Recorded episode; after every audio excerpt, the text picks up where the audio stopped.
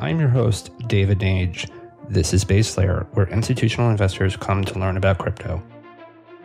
The views, information, or opinions expressed during the Base Layer podcast series are solely those of the individuals involved and do not necessarily represent those of ARCA, where David Nage is a principal. ARCA is not responsible and does not verify the accuracy of any of the information contained in the podcast series available for listening. The primary purpose of this podcast series is to educate and inform. The podcast series does not constitute financial advice or other professional advice or services. Please do your own research. Welcome back to Base Layer. This is David, and it's been a little while. Uh, we're back with the shows. We're going to be doing these on a regular basis again. It's been a busy last few months. And so we're really excited to bring back some amazing founders to the show. None other right now than we have Amir and Craig from Supermojo with me today. Amir and Craig, how are you guys? We're doing great. Hey, David really looking forward to getting a chance for you all to hear what Supermojo is about. Uh, full and fair disclosure: Supermojo is a investment within our venture funds portfolio, and we're going to tell you a little bit why we got so excited about what they're building there at Supermojo and what it does. Before we do that, like we always do on the show, we like to talk about what our founders did prior because so many experiences and so many different things have been done and they all lend very well to what we're doing today. So, Amir, let's start with you. What did you do before Supermojo, and what inspired you to build here? And then we'll go to Craig. Sure. Um, great to be on the show with you. Prior to Supermojo, I was at Ripple where I led the product team there. Um, actually, Craig was there with me. He'll tell you much more about that. Um, and there, you know, for, for myself, that was kind of my first uh, foray into crypto. Uh, learned a ton in that experience. Uh, we built three different kind of uh, product lines. Uh, one cross-border payments, two was around buy, sell, hold crypto for institutions, and third was around lending. Um, and that's kind of what led us into uh, what we're doing at Supermojo. Prior to Ripple, uh, I was I had my own company uh, in the messaging space, which we ended up selling that to Google. it became basically default messaging for Android devices. So, you know, if you use an Android phone, uh, the, our, the default messaging experience there, which is, you know, similar to what you would see on iMessage, uh, is what we did. So that was very exciting. It was B2B to C also, uh, and also really just, you know, that was the grind. It was a, you know, eight year startup. Um, and then we had a great exit to Google and just an amazing experience at Google. So pr- after that, I joined Ripple and, uh, you know, got the bug on the crypto side, and that's where I met Craig. Cool. So, uh, Craig, I started my career at Bloomberg building financial technology, did a lot of rates and credit stuff, um, but really found my niche there on uh, on mortgage-backed securities and structured finance. And so got to work on and build out a lot of the, uh, the, the engines around structured finance that Bloomberg uses to kind of value a lot of uh, a lot of assets. Um, from there, I went to Stanford University for my MBA, and uh, you know really fell in love with with Bitcoin and uh, met uh, an individual named Chris Larsen who uh, had just recently founded Ripple and started there as one of the early employees focused on payments. And so over a a seven year time period built out RippleNet and later on-demand liquidity, which is you know using crypto today to move billions of dollars around the world. Um, saw a lot of exciting stuff happening in the NFT and the Web three space, and had a realization that a lot of the stuff I saw back in 2014, 2015 in crypto is happening again, uh, just kind of in a different space called NFTs. And so started Supermojo with Amir, take advantage of that opportunity and and help make those things a lot more accessible to to folks who uh, who could use them. Amazing. The the journeys that we all take to get to this place is something that we should all spend more time with because there are reasons why everyone has gotten into the space. You know, everyone obviously being everyone that's currently active in the space. There are reasons. There are rationales behind it. It's not purely all speculation or hype or price. There are reasons that people, real people, are building here and building real applications. And so we're going to talk about that related to Supermojo. So Supermojo, uh, and again, I'm just going to use very simplistic ways here. We're not going to get too technical because, again, I want people to get excited about this. Supermojo is a financing platform designed to make digital assets more accessible for users. And first and foremost, right away, you guys are focusing on the world of NFTs.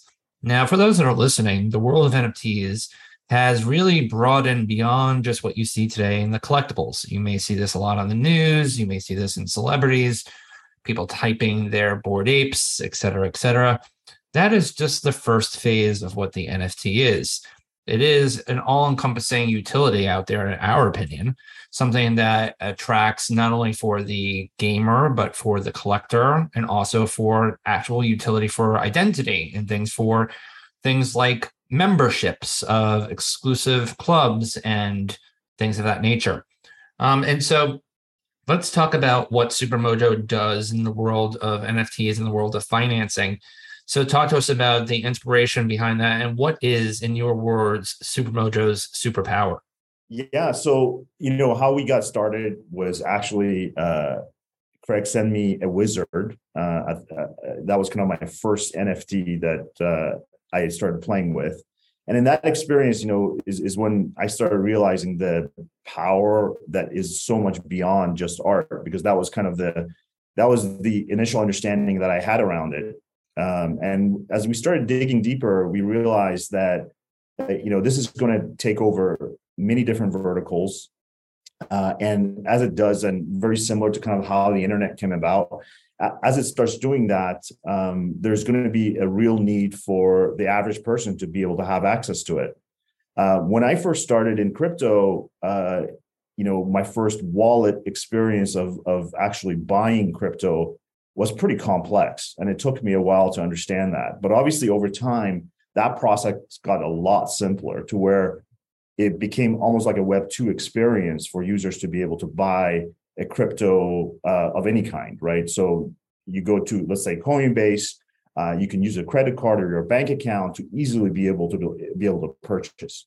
We f- we really felt that that same experience needed to be on the NFT side, um, and it just didn't exist because NFTs are more complex. There's a lot more um, different types of features that's necessary for NFTs to have the same kind of simple experience that today can be provided um, f- for any kind of commerce purchase. Right. That's how we got into kind of Super Supermojo initially. And really, the problem we wanted to solve was accessibility and making it really simple for people to purchase just using a credit card and then being able to if they can't if they can't pay for the whole you know NFT at, at once, be able to pay in installments. Um, very similar let's, way. Let's dig to, into that. Let's touch yeah. on. It. So that's what you call layaway. Um, you know, there's this whole layaway idea that you have brought here to market, and so let's talk about that. Obviously, if you look at the price action of NFTs, as I said again, some of the more popular ones like Bored Apes or others out there can fetch quite a lot of money um, if you are playing a video game, um, and we've seen this empirically from different games out there like Axie Infinity and others, there have been times where those assets are scarce, and those assets, the NFT assets themselves, can be quite expensive. So, talk to us about exactly how this happens. So, I believe, and obviously, this is a place for you guys to talk about what you're doing. Supermojo agrees to purchase and hold the NFT until it's fully paid off. This is not that different than other models in commerce that have happened for the last 50 plus 100 years correct? Yeah that's right um, with one major difference.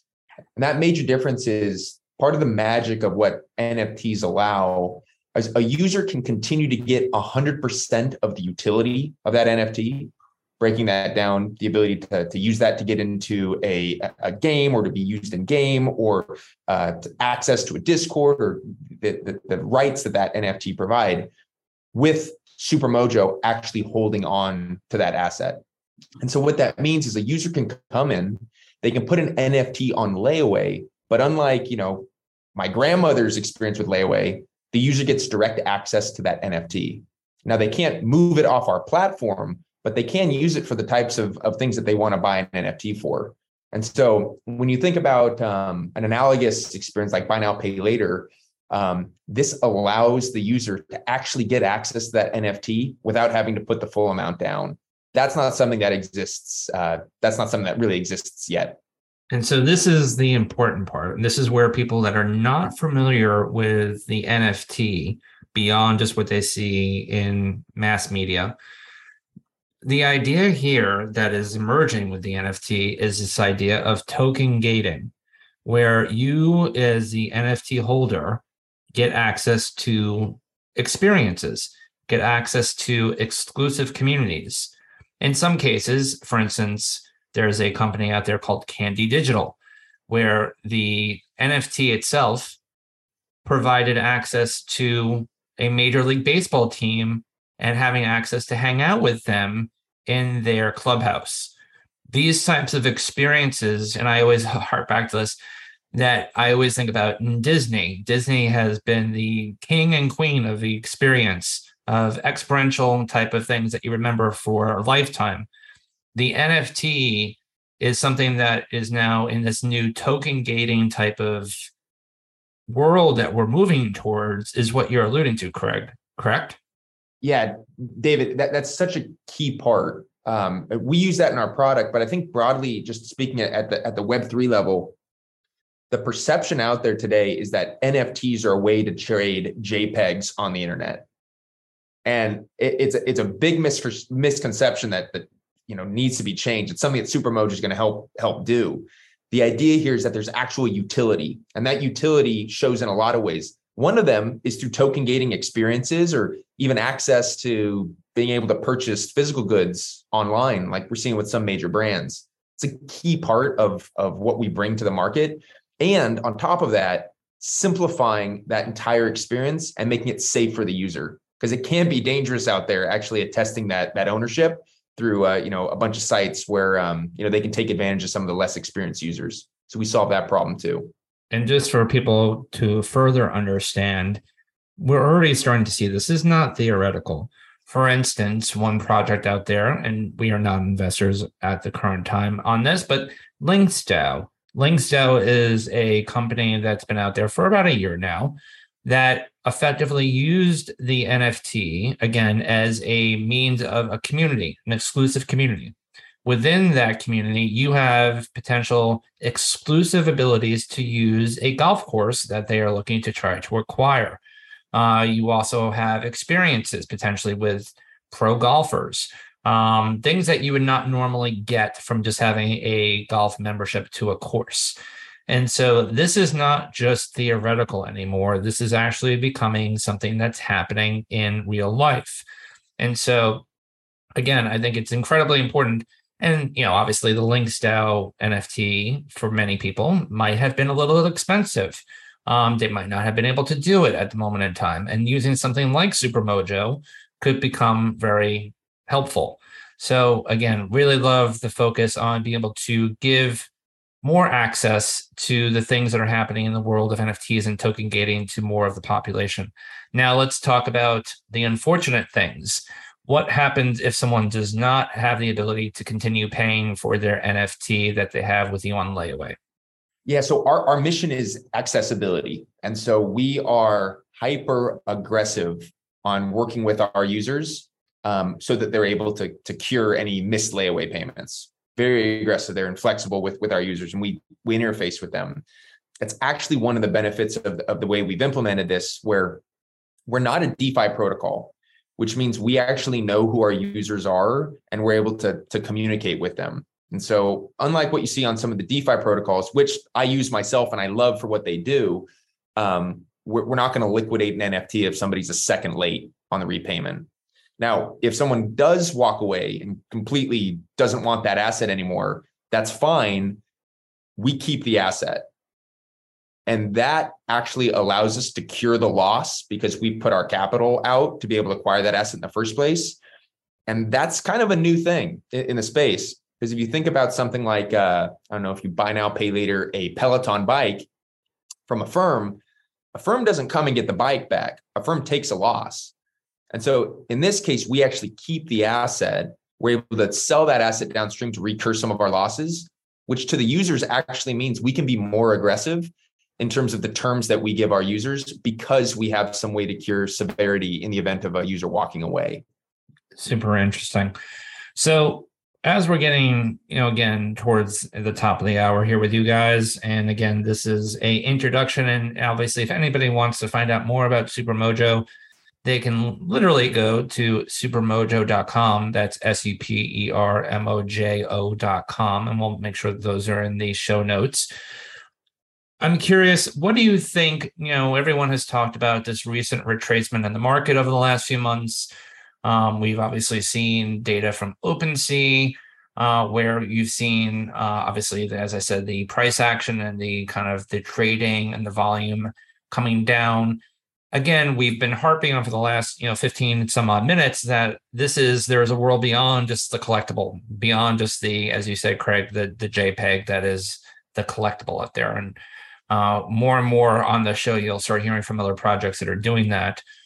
But where do we think this is going in the next six to 12 months? If you guys have a roadmap for Supermojo, where do you think you are trying to get to in the next six to 12 months so people can obviously keep track? Yeah, thank you. Uh, first of all, I think in terms of where the market's at, you know, we see this as actually positive.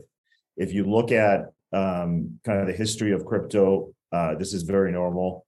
Uh, for those people who are new to it, of course, uh, this can be somewhat jarring but in reality, um, th- this is exactly what crypto does, right? But every kind of all-time high then comes down to the next, you know, will drop down to the last all-time high and then build up again. And it's got a cleansing mechanism of itself that I think has worked really well. Um, in our case, you know, what we see right now is a ton of investments happening in the NFT space. There's going to be a lot of specialization. There's a lot of fragmentation because each vertical, whether it's sports, memorabilia, uh, music, uh, art, all of these require different types of capabilities and features that different types of marketplaces and storefronts are building out. From our perspective, obviously, that's good because we want to be a horizontal infrastructure provider. Um, and we're building out more than just point of sale finance. We're also building out ability for marketplaces to use us for a fiat on ramp and all that means is, you know, you can use us for credit card purchases essentially. So a user can either pay now and purchase the whole NFT or pay later with our layaway product that we just talked about. And then secondly, another area we're investing in is making it super simple for the user to be able to essentially uh, manage that NFT over its lifetime. So being able to actually hold it. And today, you, uh, users can download wallets and different type of technologies to be able to essentially uh, hold their NFT, but those require a lot of knowledge in the crypto space.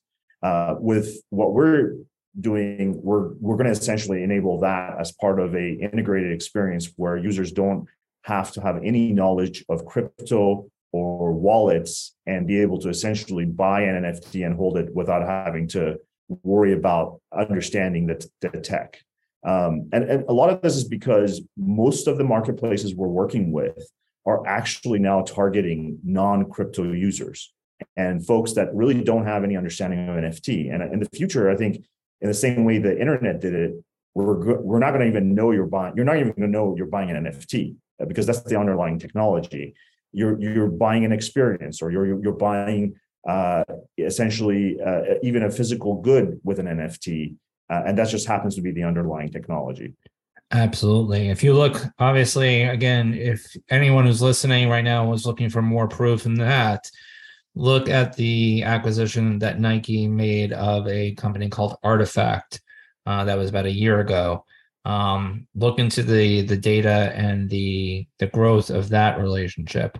Uh, look at you know things like Starbucks. Starbucks is launching a program called Odyssey and as Amir alluded to, within that, you will see that they're not calling them NFTs, they're calling them stamps, but they are NFTs. And so I say this with a smile. Amir hit it on the head that in the next year to two years to three years, you're going to be buying things that are NFTs and you don't even know about it. And so, super excited about this, super excited about what you guys are building at Supermojo.